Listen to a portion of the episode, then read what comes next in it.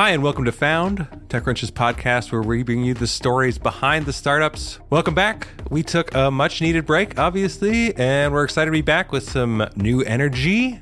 You can hear it. Can't you hear my energy? Big changes.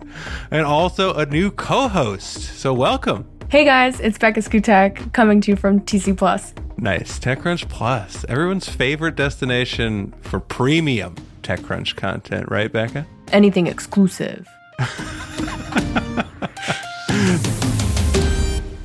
what do you find interesting generally? What are you like focused on most of the time, Becca? I'm always more focused not on what the big guys are doing, but kind of what everyone else is doing. I feel like we get a lot of focus in this industry on the Andreessens and the Sequoias, but you forget that the rounds they're in include generally five plus other investors, usually small funds. And I found like what those guys are up to, those smaller players, is generally where I try to spend most of my time. Great. And that's perfect for Found because that's where we spend the most of our time with companies who maybe listeners haven't heard of before. Occasionally we have somebody, you know, with a little more name recognition on the show. Reluctantly, I would say. But generally we focus on entrepreneurs who are just starting out and building something super new and exciting. And a lot of the investors they cite as being the most helpful end up being those small investors that you're talking about, Becca. So I'm sure you'll hear a lot of familiar names uh, as we get into this. Mm-hmm. Yeah. People forget those those are like the real drivers of the industry. Absolutely. Without those players, the industry would not be what it is today. That's right. And same for you, the entrepreneurs who are our guests, including today, we're talking to Valentina Milanova from Daye, a gynecological health startup that makes CBD coated organic tampons and other menstrual health products. It's the beginning of an empire, Becca. Mm-hmm. She's taking the world of gynecological consumer products by storm, it seems. That's right. Well, we think so anyway, but we'll let you judge. So let's hear from Valentina.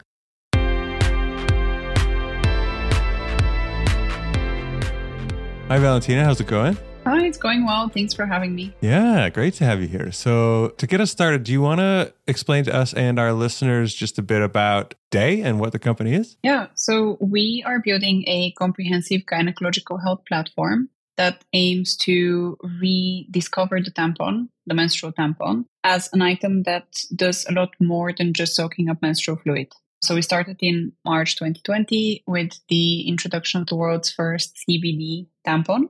And we're now expanding to using the menstrual tampon for diagnostic purposes as well. So we can detect gynecological health diseases at home.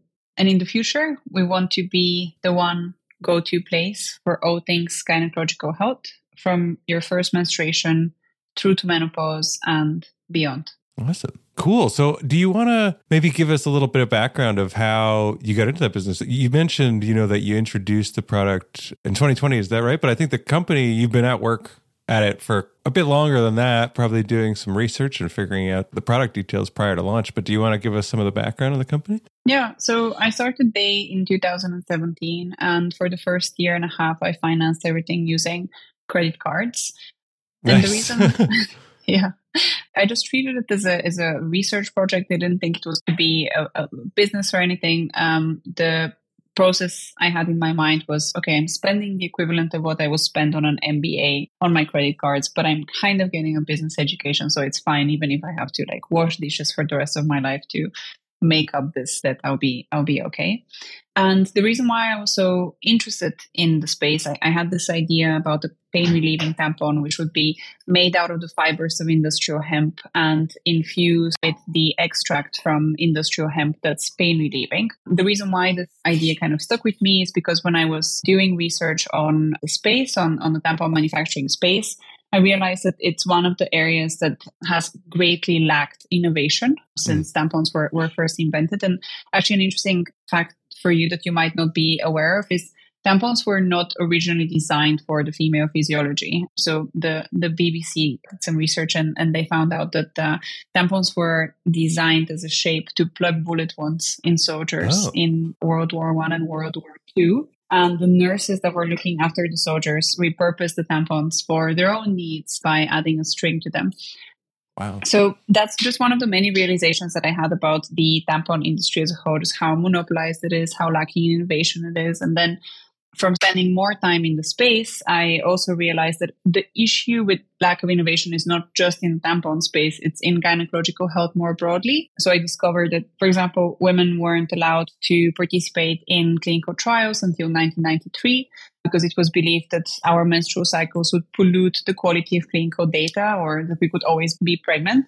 And as a result of that, the majority of medications on the market today, whether it's painkillers or sleep medications, were never tested on the female physiology. That's not something that I knew before mm-hmm. founding the company, but it really inspired me to try and do something that would, at least in some small way, alleviate the many injustices that exist within gynecological health today. So, personally, very driven by solving what I perceive to be an injustice. And I think the lack of adequate care that women get when seeking treatments for diseases that are female specific or, or when, when going to the gynecologist is one of the greatest modern injustices. And I, I'd like to do something about it. Yeah, I, had no idea. I mean, that's the detail you brought up about the like the original use and design. Like that is mind boggling because it seems like as you were talking about it, I was thinking over you know my short snapshot of history, thinking about advertisements and whatever, it doesn't seem like things have changed that much, right? Mine, mine is a small subsection, but it's it still spans like, you know, 20, 30 yeah. years of watching TV and seeing like there's obviously been no change in this market in terms of the product they're presenting you, right? But Becca, did you have any idea about any of the origins or design or anything like that? No, I mean, I know like innovation in women's health has never been great, but I mean, oh my god, I did not. I'm like still kind of spiraling, spiraling about that. Like the tampon wasn't even designed for women. Like, geez, I just feel yeah. like I agree with you about the advertising. It's just like every ad is well you can wear this tampon in a white tennis skirt and that's like the only ad campaign there's been for like my whole life i think. Right right. But yeah and then they show the product and you're like that looks exactly the same as everyone i've ever seen. And yeah there's never anything about kind of like materials or whatever. They just like pour the liquid the like safely colored liquid on and the, the thing. liquid it's, is always blue. Yeah yeah exactly. Yeah.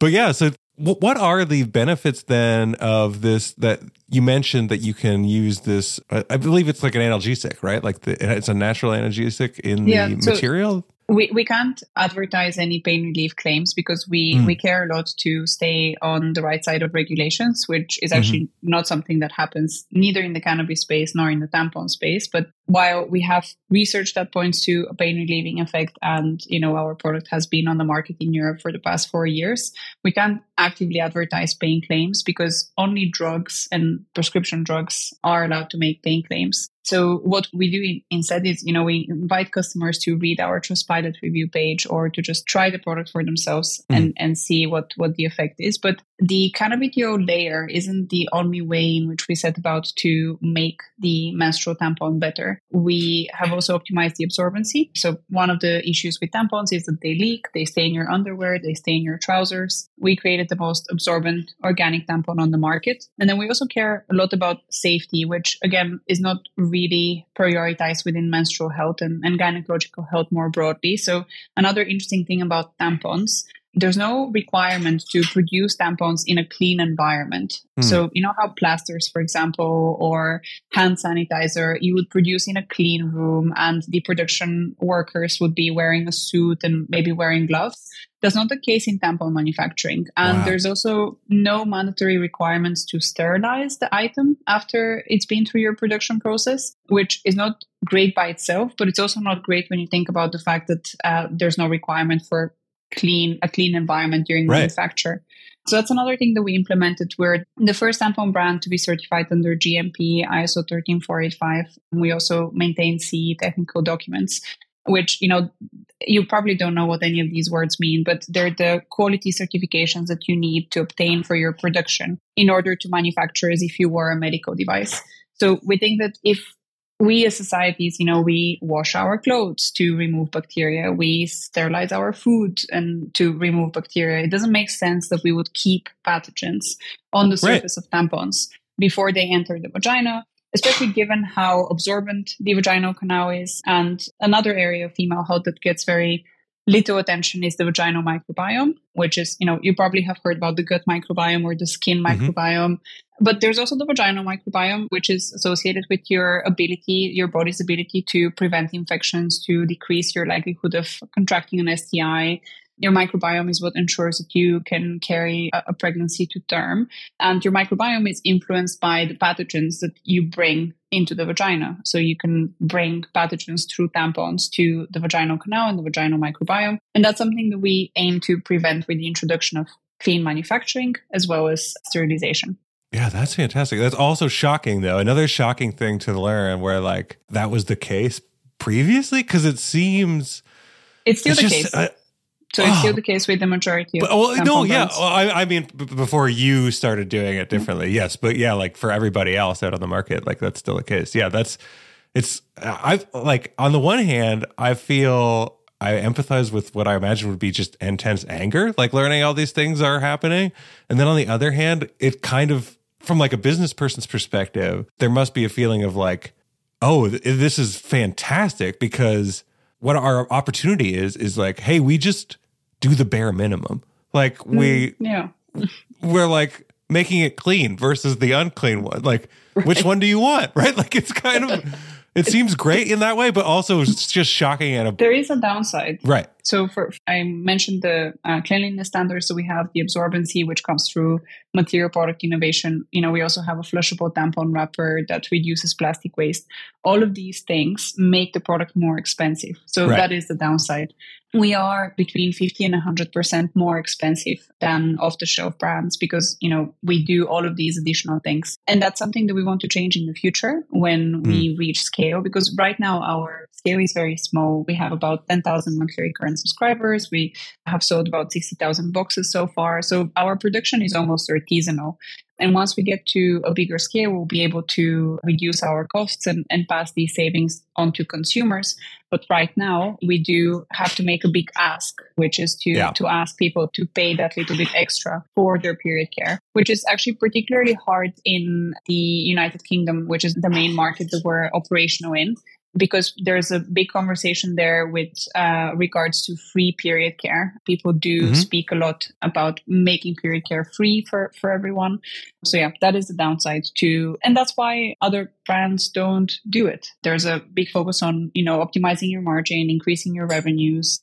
And you can't do that while also investing in R&D and also investing in, in higher standards, or at least not at first. Yeah, the question that I would have there then is are you interested or do you attempt to change the kind of standard across the industry? Because it seems like that would in some ways benefit you all if yeah. you changed it so that there's a universal standard to require yeah. like cleanliness of facilities or anything. So we really hope this happens. And that's why we, are quite public about we don't really keep many trade secrets. You know, you, you have our lab certificates on our website, our quality certifications on our website, the materials that we use in our packaging, uh, which make the packaging more sustainable, like the flushable materials. We do want these to become the industry norm because, you know, that's the only way that will reach a bigger scale and, and more people will benefit from having access to better quality products. But also at the same time, that's the only way in which we will be able to reduce the cost associated with doing things the right way. I feel like from other sort of consumer areas, though, consumers have proven that they are willing to sort of pay more for, especially something like you mentioned that's sustainable and has clean ingredients and definitely sort of has sort of like the mission alignment that they're going for. So I'm curious, are you able to kind of tap into that when you're marketing and kind of get yeah. some of that response as well? We are, and, and that's what you know our commercial success is is based on currently. And I always say this, you know, getting a manicure, which you do maybe every two weeks or every four weeks, that's what like 40, 50 bucks. Going to a single Barry's bootcamp class is, you know, I don't know, I haven't gone in a while, but that's probably hmm. 20, 30 bucks. And and that's, you know, half the cost of, of our tampons. But I think I've recently been thinking about this, how because women and AFAB individuals, we didn't really get access to good quality medical services. We were kind of forced to instead turn to like the whole well being, wellness, mm-hmm. Hmm. look after yourself, you know, buy a new face cream type of industry. And I think we're used to being fine with paying like $80 for a mascara, but then we're not so used to investing in healthcare on the inside. Mm. I think advertising and just like modern societal standards have like really trained us that, yeah, you know, like I definitely need this new push up bra or like a sports bra.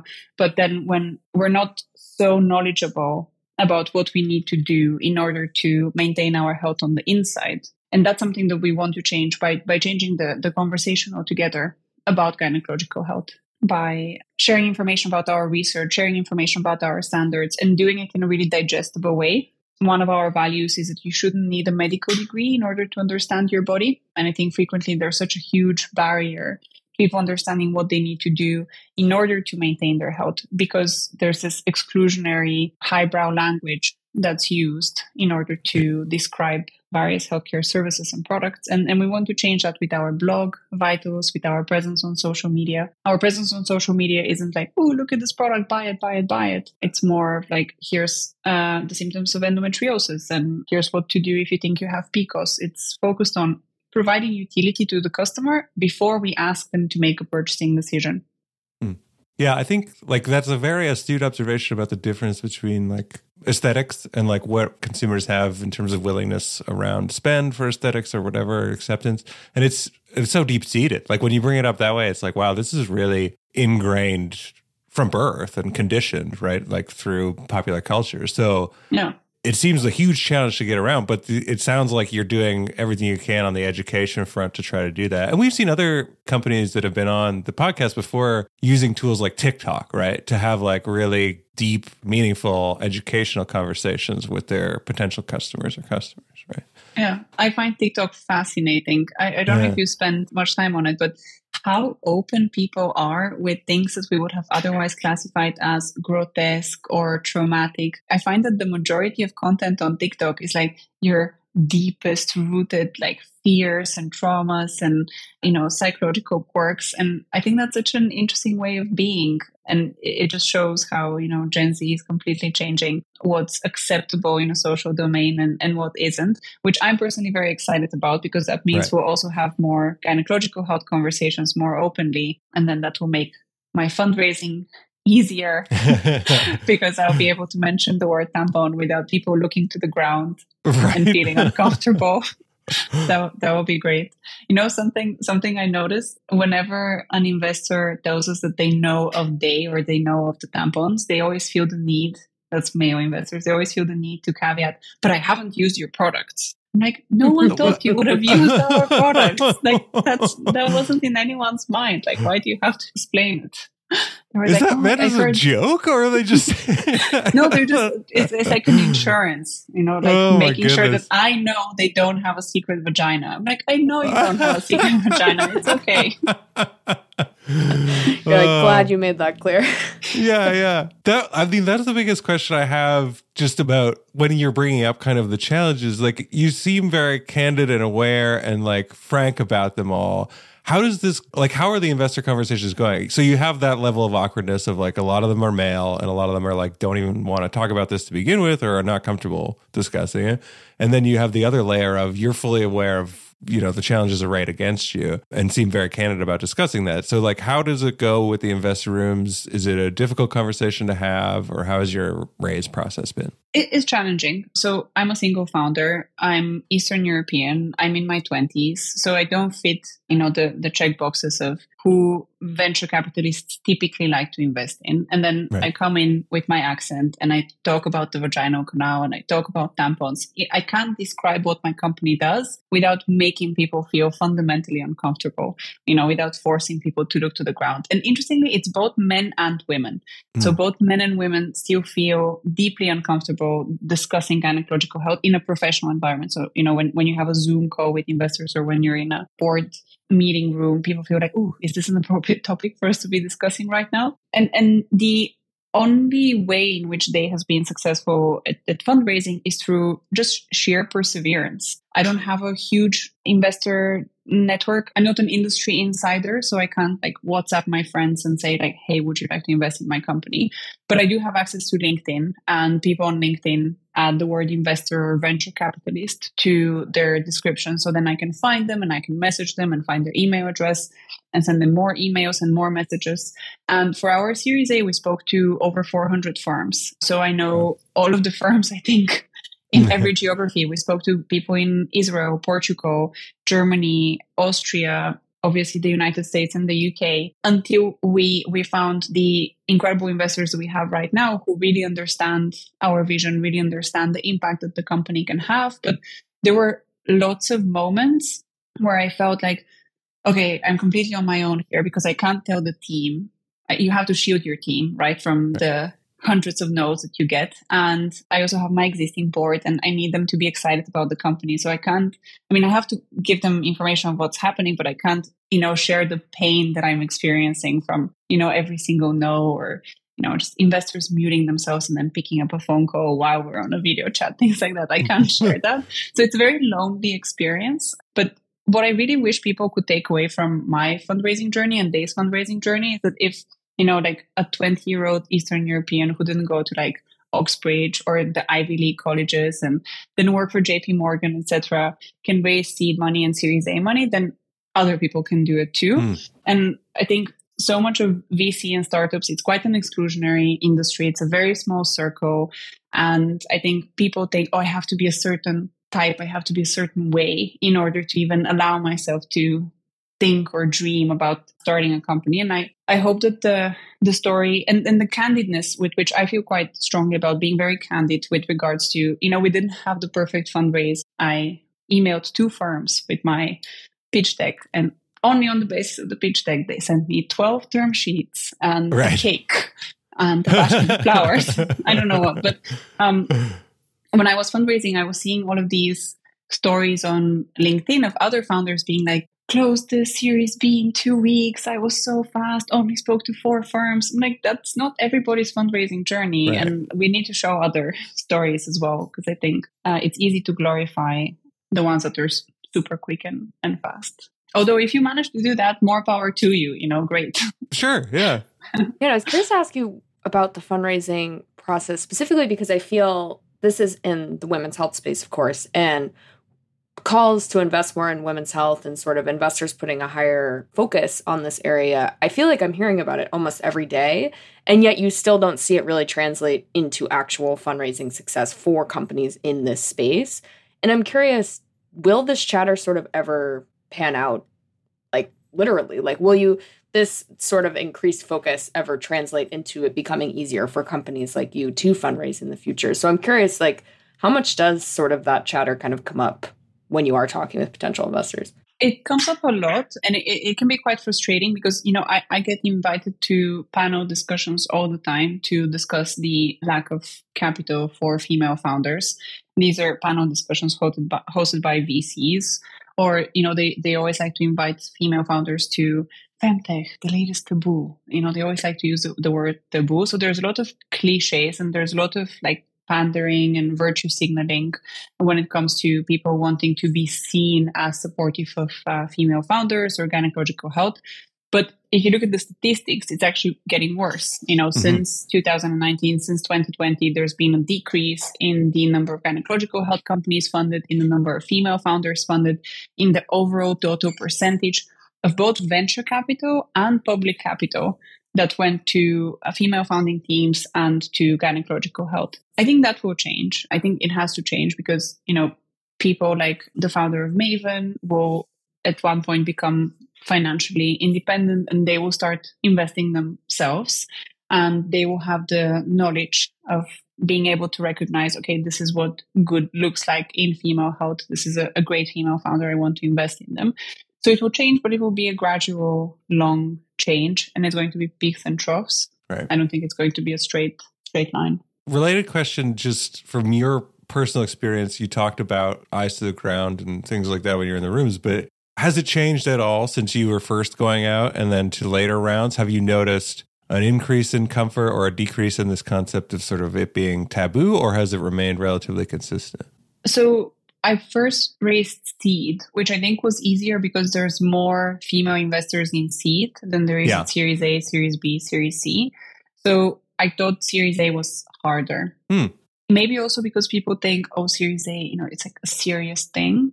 And you need numbers and stuff. Yeah, and, and we have numbers. We've had Series yeah, A oh, you know, metrics for a long time. I believe you do. But, yeah. um, but I think people still think oh, it's to do with vaginas, therefore it's not serious. Mm. Right, right. I think because this is what, and uh, Becca and Dom on on our team on the TC Plus side have done a great job kind of tracking all this and making sure that uh, like the TechCrunch readers know that despite a lot of the noise that is out there, like like you said, the trend is still down right? But it's interesting that that you bring up like there is kind of peaks and valleys and that that will continue to happen. But what do you think influences that other than you mentioned sort of successful exits for like the current generation of female founders who might put money back into the ecosystem? What other things can kind of influence turning the trend around and having it be you know net upwards regardless of individual fluctuation um, there need to be more successes within femtech and more successes within gynecological health. But also, if people could only start looking at gynecological health in the way that they look at, for example, cybersecurity. So most investors don't understand cybersecurity in any right. meaningful level of detail. You know, it's a complex, specific area of knowledge that you can gain knowledge about if you just try you know if you start reading papers or start speaking to industry stakeholders. And i think the biggest change will happen when people stop thinking about you know gynecological health and adult content in the same category mm-hmm. and start seeing it as you know it is a valid commercial industry that can produce commercial successes and it needs to be treated like any other industry. So without the stigma that's currently attached to it i think if if investors could start looking at the space and reading about the space and learning about the issues and the opportunities in the way that they would approach any other industry mm-hmm. that would make a huge difference no it's really good to hear what you just said about the cybersecurity piece of it because I feel like that is something that VCs sort of it's like a crutch where they're like, "Oh, I don't understand that sector. I'm not investing in it." Yeah. Whereas All then the they'll time. turn to another sector they don't understand and invest yeah. in it anyway. I feel I definitely have felt that frustration just from talking to different venture investors about trends. So it I don't know, it's hard to hear that it translates across to founders as well. But that that's like they become armchair experts in everything else overnight, right? It's like, oh, I didn't understand crypto like yesterday, and now I'm just blathering nonstop about crypto. And then femtech, they're like, I can never understand that. How could I possibly? It's like, what? What are you talking about? Now you're an expert in aerospace all of a sudden. Right. Flying cars, electric yeah, yeah, vehicles, whatever. Yeah. Vertical takeoff and landing. yeah. They, they do often uh. say um, we don't have any female partners on our team and it's hard to get traction for a femtech company without a female partner on our team or there wasn't anyone that could try your product in our offices so we can't understand what to what to make of it or my other favorite is like my assistant didn't like your tampons so we're not going to take conversations further Oh, how many wow. other potential investments does that assistant try first? I'd love right, to know. Did you put them on a SpaceX rocket? And then you were like, well, she loved the SpaceX rocket, loved the ride. So here we'll back it now. Yeah. It's totally absurd.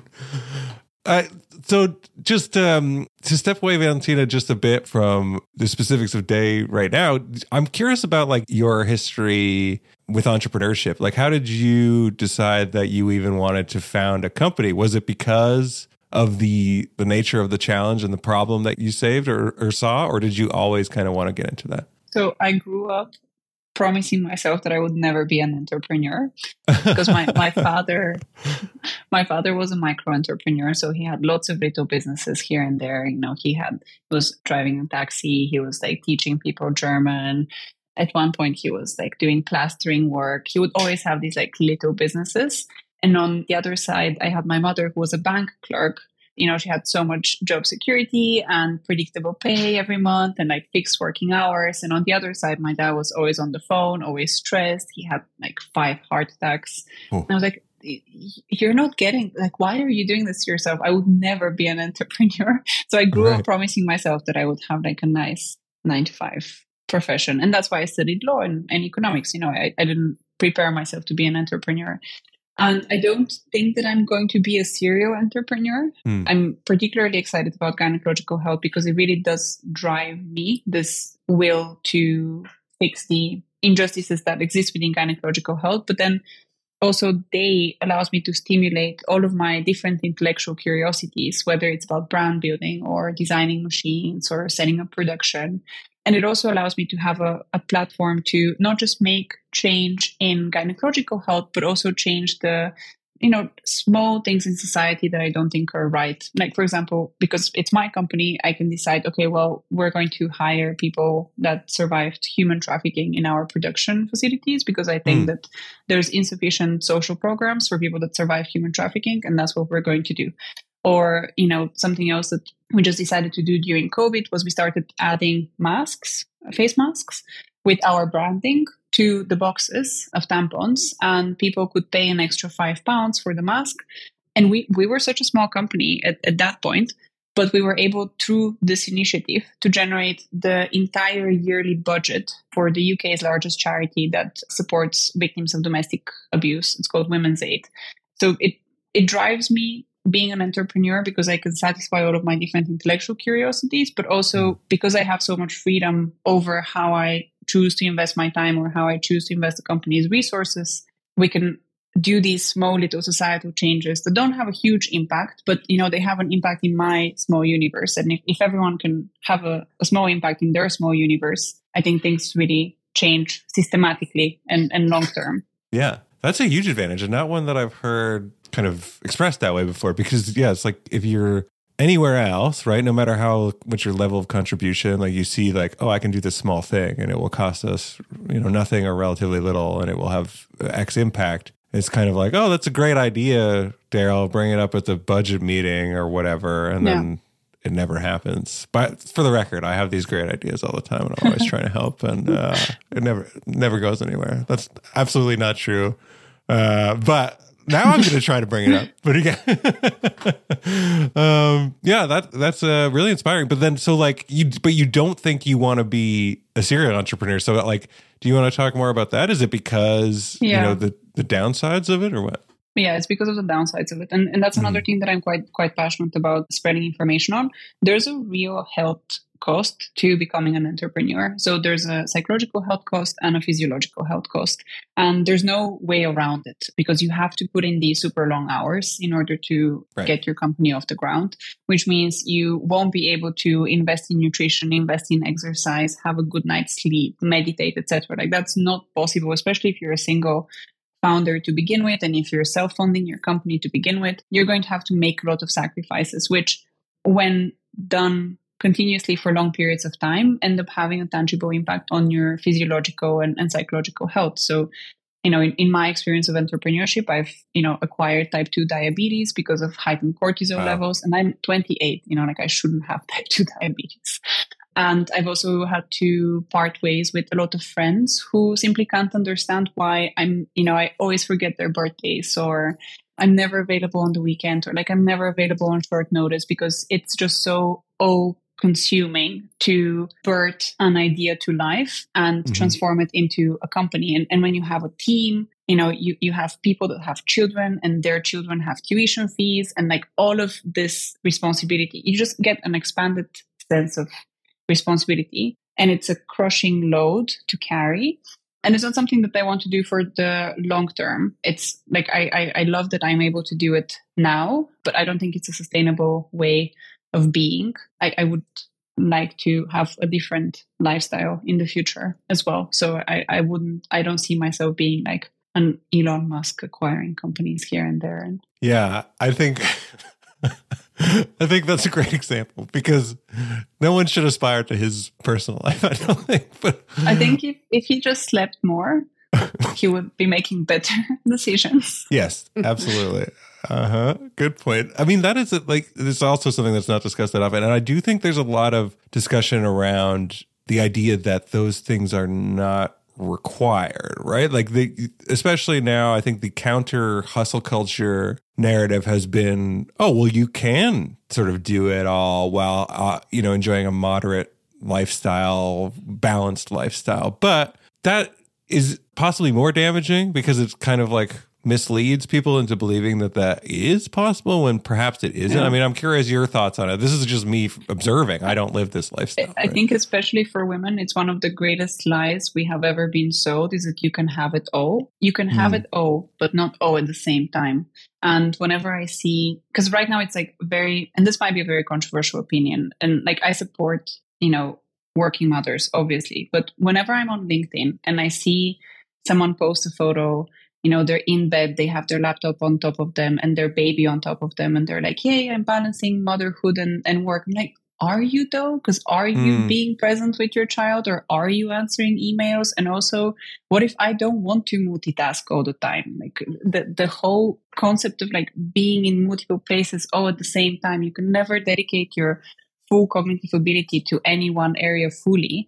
And there's plenty of studies that show how being forced to multitask and being forced to divert your attention to many different areas actually lead to early cognitive decline and increase your risk of Alzheimer's and, and dementia. So yeah, I mean, so I, I'm somewhat sympathetic with the anti-hustle movement because I do mm-hmm. think it's become a little bit of a cliche. It's like, you know, wake up at 4 a.m., work 16 hour days. That's, that's one extreme. But then on the other hand is the other extreme, which says, we're women, we're warriors, we're supermodels, we're entrepreneurs and mothers. Like, yes, maybe at one stage of your life you can be all of those things, but being mm. expected to be all of those things at the same time I think that's crushing. Yeah. I think the expectations part is the part that it, like using that word is the key ingredient there, right? Because it is like it's heaping upon expectations even though it's meant to be sort of permissive or liberating, I think, in the way that some people deliver it. But yeah, I appreciate your perspective on that. But yeah, I'm like constantly well, we talk to a lot of hustle culture people too, you know, and they're they articulate it and you're like, yeah, but like that doesn't sound good. That sounds terrible. And also, by and large, they're young men. And it's like, you don't understand how many advantages you're starting out with that like mean that the hustle culture thing is possible for you in a way that it's totally impossible for people of different ages or people of different income brackets or people of, yeah. you know, different cultural backgrounds, right? or even just yeah. women because you know we we yeah. are expected to take the burden of looking after family members even before we have children. You know in, in my family i've always even though i'm one of the younger children i've always been expected to look after my older brothers you know because i'm the woman i'm the nurturer. Right. And and i've always been expected to look after my parents. And i noticed that at work as well. People on the team i think often expect me to be exceptionally nurturing and exceptionally understanding because I'm a woman in a way that they wouldn't expect, I think, a man to be as understanding, as nurturing, as empathetic. Yeah. And I think that's a, yeah, that's just an additional burden you, you have to carry, which you, people don't realize, I don't think, as much as they should. Mm-hmm. Yeah. I was just going to say, when you were talking about sort of the hustle culture and trying to avoid some of those pitfalls that I think a lot of entrepreneurs especially as Darrell just mentioned, champion and really think are sort of assets to how they've performed. It seems like you have taken some steps to sort of put things in place at the company for everyone to not be able to feel like they have to sort of check into that hustle culture mindset. And maybe if you want to talk about that and kind of what sort of positive impacts you've seen from what you've done. Yeah, I'd love to. So we had a, a, crazy hard 2020. We were just unreasonably unlucky in the sense that we were hit with a wave of COVID infections really early on. So, end of February, early March 2020. And that was before people knew what COVID was. And there weren't like spaces in hospitals. We didn't know how serious it was, what the treatments would be. We, we had no information. And then we had the second wave of misfortunes, which is that in succession. So we were a team of 17 people. Seven people lost their parents to, to COVID one after the other. So it was a lot of trauma to go through as a very small team. And I didn't know what to do. I, I just remember feeling so lost in terms of like, how do I show up for my team? How do I support people? And that's when we started trialing four day weeks because, you know, we wanted to give people that extra time to be present with their families or to pursue their hobbies and do things that are not only related to sitting in front of a screen in, in a Zoom call. And we decided that we were going to run it as an experiment for uh, six months and, and measure whether the initiative was effective on the basis of whether we were still hitting our OKRs and on the basis of what the team NPS was. So were, were people continuing to be happy with uh, the organization and within the organization. And our performance on OKRs increased and our NPS increased in the two hmm. quarters mm. in which we were measuring the impact of the of the four day weeks. And now, as we're continuing to to scale as an organization, we're continuing to offer full flexibility on Fridays, so people can we no longer mandate that people don't work on Friday. So we don't like shut your access to Slack off or shut your access to Gmail off. But we also don't book team wide meetings. There's no expectation that you have to work on Fridays. And if you manage to like organize your time Monday to Thursday so that you don't have to work on Friday, then you just take Friday off. And this flexibility, I think, has helped a lot of people understand the virtue of balance because you know you, you work in a sprint usually from monday to thursday but then you have this deep rest and this deep recovery in friday saturday sunday. That's one of the one of the things that we're doing. I think i have quite a sound relationship with my mental health thanks to being in therapy for a really long time. So it's now my 10th year of being in therapy. I started therapy when i was 18 and that's something that i that we offer to the company as a whole. So we have professional and personal coaching available to everyone within Daye so that we encourage people to take that fixed moment of introspection and retrospection where you know because we we put everything in our calendars right like our lives are basically run by our calendars and if you have a fixed slot which in which you're only required to think about how you're feeling think about what you what you want to change it really forces people to have that time dedicated to your inner world and, and your psyche. And that's something that we, we try to encourage more of within the company in order to help facilitate the introspection which is needed for people to reject extreme hustle culture on one side and extreme I can have it all on the other side. I can have it all without sacrifices on the other right. side. Yeah, that sounds great. Actually, um, yeah, we should do that. Maybe Becca, we should do some some four day week stuff, and the I would like healthcare that. would be wonderful as well. But um, no, we I think we're pretty permissive on that front. But it, it's the like we've always sort of been a remote first culture, or uh, almost remote only. But like, kind of the expectation is if the thing's working, I don't really care what anybody's doing any of the time, right? As long as the wheels are still on the bus and it's driving around. But uh, yeah, I think you know it's an approach that people are getting more comfortable with, but that has been difficult for some people. But it sounds like you were kind of born there anyway, or the company was born there. But it's great that you've made that explicit, right? And do you find it generates any kind of? I'm just curious about when you made it sort of optional with the Fridays because I can see how like the one rule for all would be like everybody would be like good good good good. Whereas if you say like optional is there an emerging thing of like some people are like well i'm going to work on fridays and then i'm the keener or are you paying that close attention to kind of what's going on?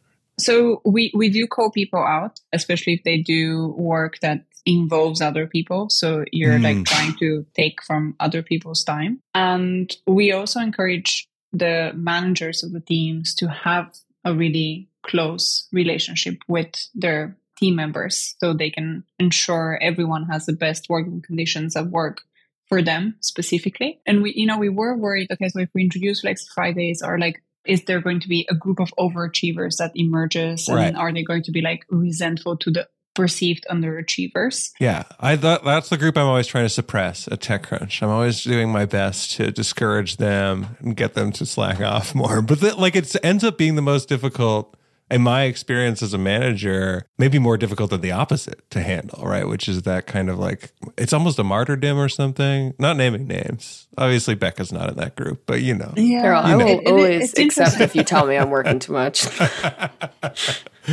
something that we started uh, doing recently actually is hosting interventions for people um, so mm. if, if i see that someone is being like over the top focused on work not taking time off working too long hours working really outside of working hours etc i will just host an intervention for them and wow. like create a bunch of bullet points and and just like force that time for us to change the way in which this this person works and like force them to take time off so they can acquire a new perspective. But on the four day weeks what's interesting is we're seeing some of our best achievers the, like the, the best performing people in the company are those that are like really firm with their boundaries. Of like i work mm. from monday to thursday and within monday to thursday i do incredible work but then you can't reach me on Yeah. Friday, Saturday, Sunday. I'll be back on Monday and I'll be, you know, my best self at work and I'll have, you know, lots of patience for you and your problems. But Monday to Sunday can't reach me. Oh, that's great. I just ask that one day you publish all these results in some kind of a white paper or something. I feel like it would Yeah. be super interesting. But, yeah. we, the caveat here is that we are a small company. You know, it's a it's a company Yeah, of forty people, so we're yet to see how this will scale. And you know, it's it's a small sample size. This wouldn't be a, a good enough scientific experiment. Right, right. But just an interesting thing, maybe to share on LinkedIn or Yeah, yeah, something. yeah, you know, yeah. better than ninety percent of the content on there. but Valentina, we're we're just about out of time. But I think it's been fantastic talking to you, and I really think this is the company Daye is super interesting. Your approach to building and managing a company is super interesting as well. And I we didn't even get into it, but I think the future for Daye sounds fantastic because you can tell that your approach is very analytical and very holistic. And it sounds like that is the direction you want to go in, right? So it's like these are the Yeah. building blocks to something that will be really transformative for women's health. Um, so yeah, thanks again for joining us. Oh, thank you. And I, I'm really glad we didn't just go through the the standard questions of what was your valuation and Oh yeah, we don't. What's your- We don't even. We don't even care about that stuff. well, Becca might actually. Yeah, I, I kind of care about that stuff. uh, you guys can follow up about that later. But yeah, thanks again, Valentina. thank you so much.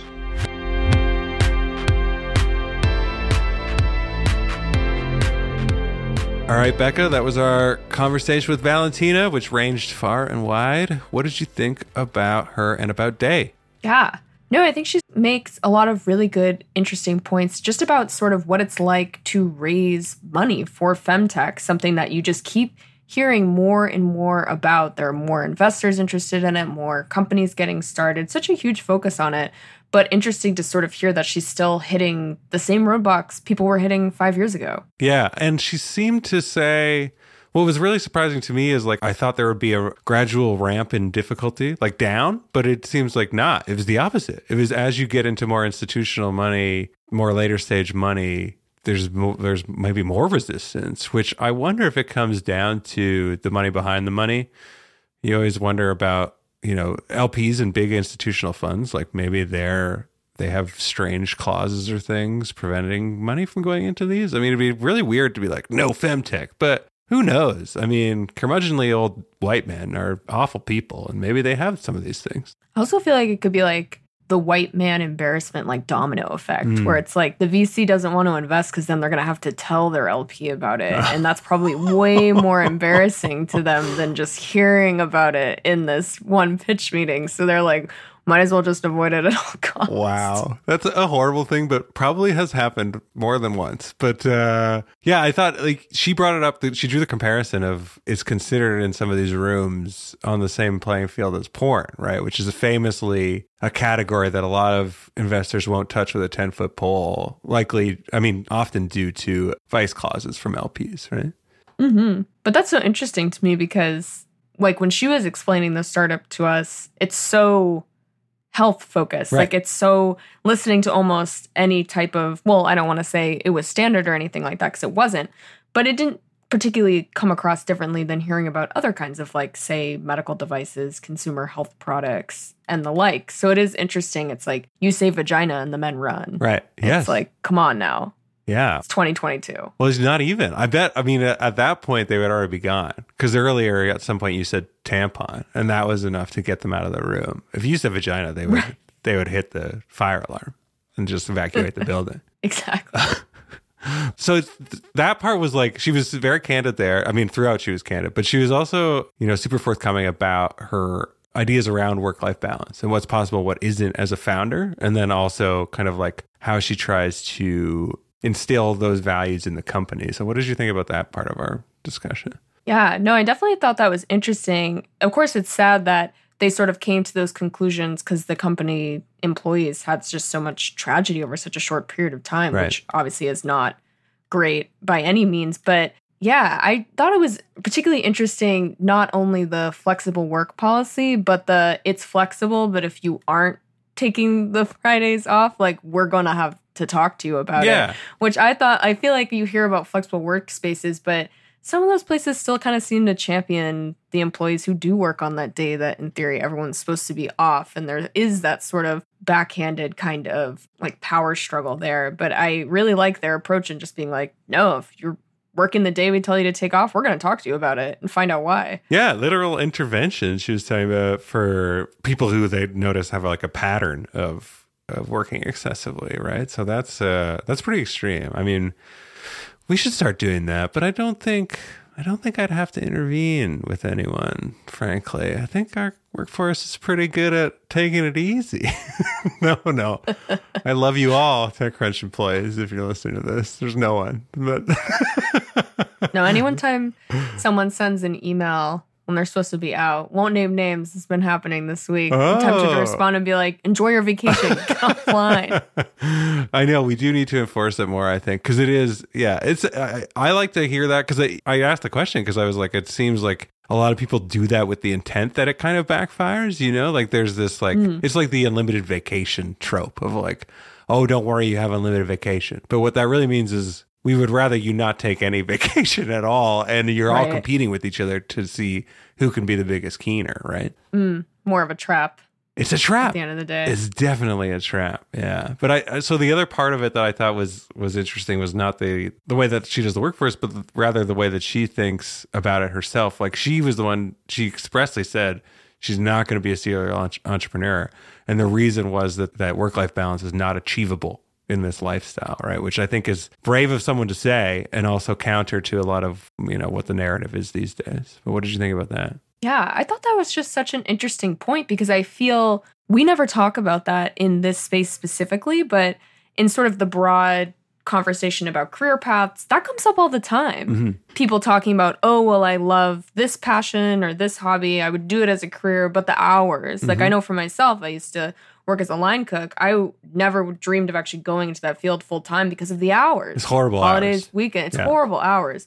And so I feel like we talk about that in so many other just broader conversations, and you never hear that from entrepreneurs, but it makes total sense. Maybe some are afraid, like she was saying about hustle culture, some are afraid to ad- admit that because maybe it makes them think they're going to come across as less committed Yeah. or less of one of those hustlers, which, you know, some VC firms unfortunately still look for. But I think that's ridiculous. I think it's really interesting to hear that perspective because I'm sure a lot of people are thinking it and just few feel they can say it. Yeah, for sure. I think that yeah, it's that blend of oh, it is a lot of hard work and it's a lot of long hours, but I also don't like that or want that in perpetuity versus I think we tend to hear either the narrative of like, oh, don't worry, you can you can have reasonable working hours and also be a founder. It is possible. The hustle culture thing isn't real.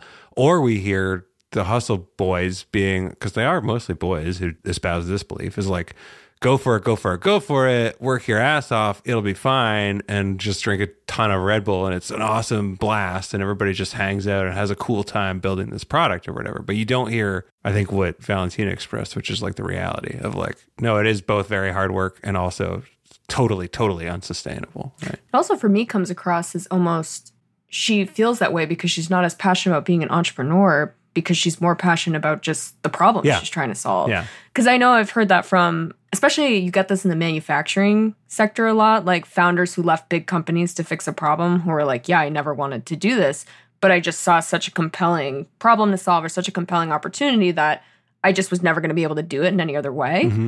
which I feel like is what she talked about. Like to sort of hit some of these goals she's going for, she could never work at like a Tampax and build No. this out sort of thing. It's like you kind of, if you want to go for it, that entrepreneurship's kind of your only choice. That's right. Yeah. She had no option, which is what you want in your leaders as well as in your entrepreneurs. So I think that's a good quality to have. Becca, uh, yeah, I think we will be hearing from Valentina again. Hopefully on this show. We really only scratched the surface, I think, with her. We don't do that many repeat guests, but she might be one of them. But yeah, I think it was a good show. Definitely. Found is hosted by myself, TechCrunch news editor Darrell Etherington. Yashad Kulkarni is our executive producer. We are produced by Maggie Stamets and edited by Cal Keller. TechCrunch's audio products are managed by Henry Pickavet. You can find us on Apple Podcasts, Spotify, or wherever you get your podcasts, and on Twitter at twitter.com slash found. You can also email us at found at techcrunch.com, and you can call us and leave a voicemail at 510 936 1618. Also, we'd love if you could spare a few minutes to fill out our listener survey at bit.ly slash foundlistenersurvey. Thanks for listening, and we'll be back next week.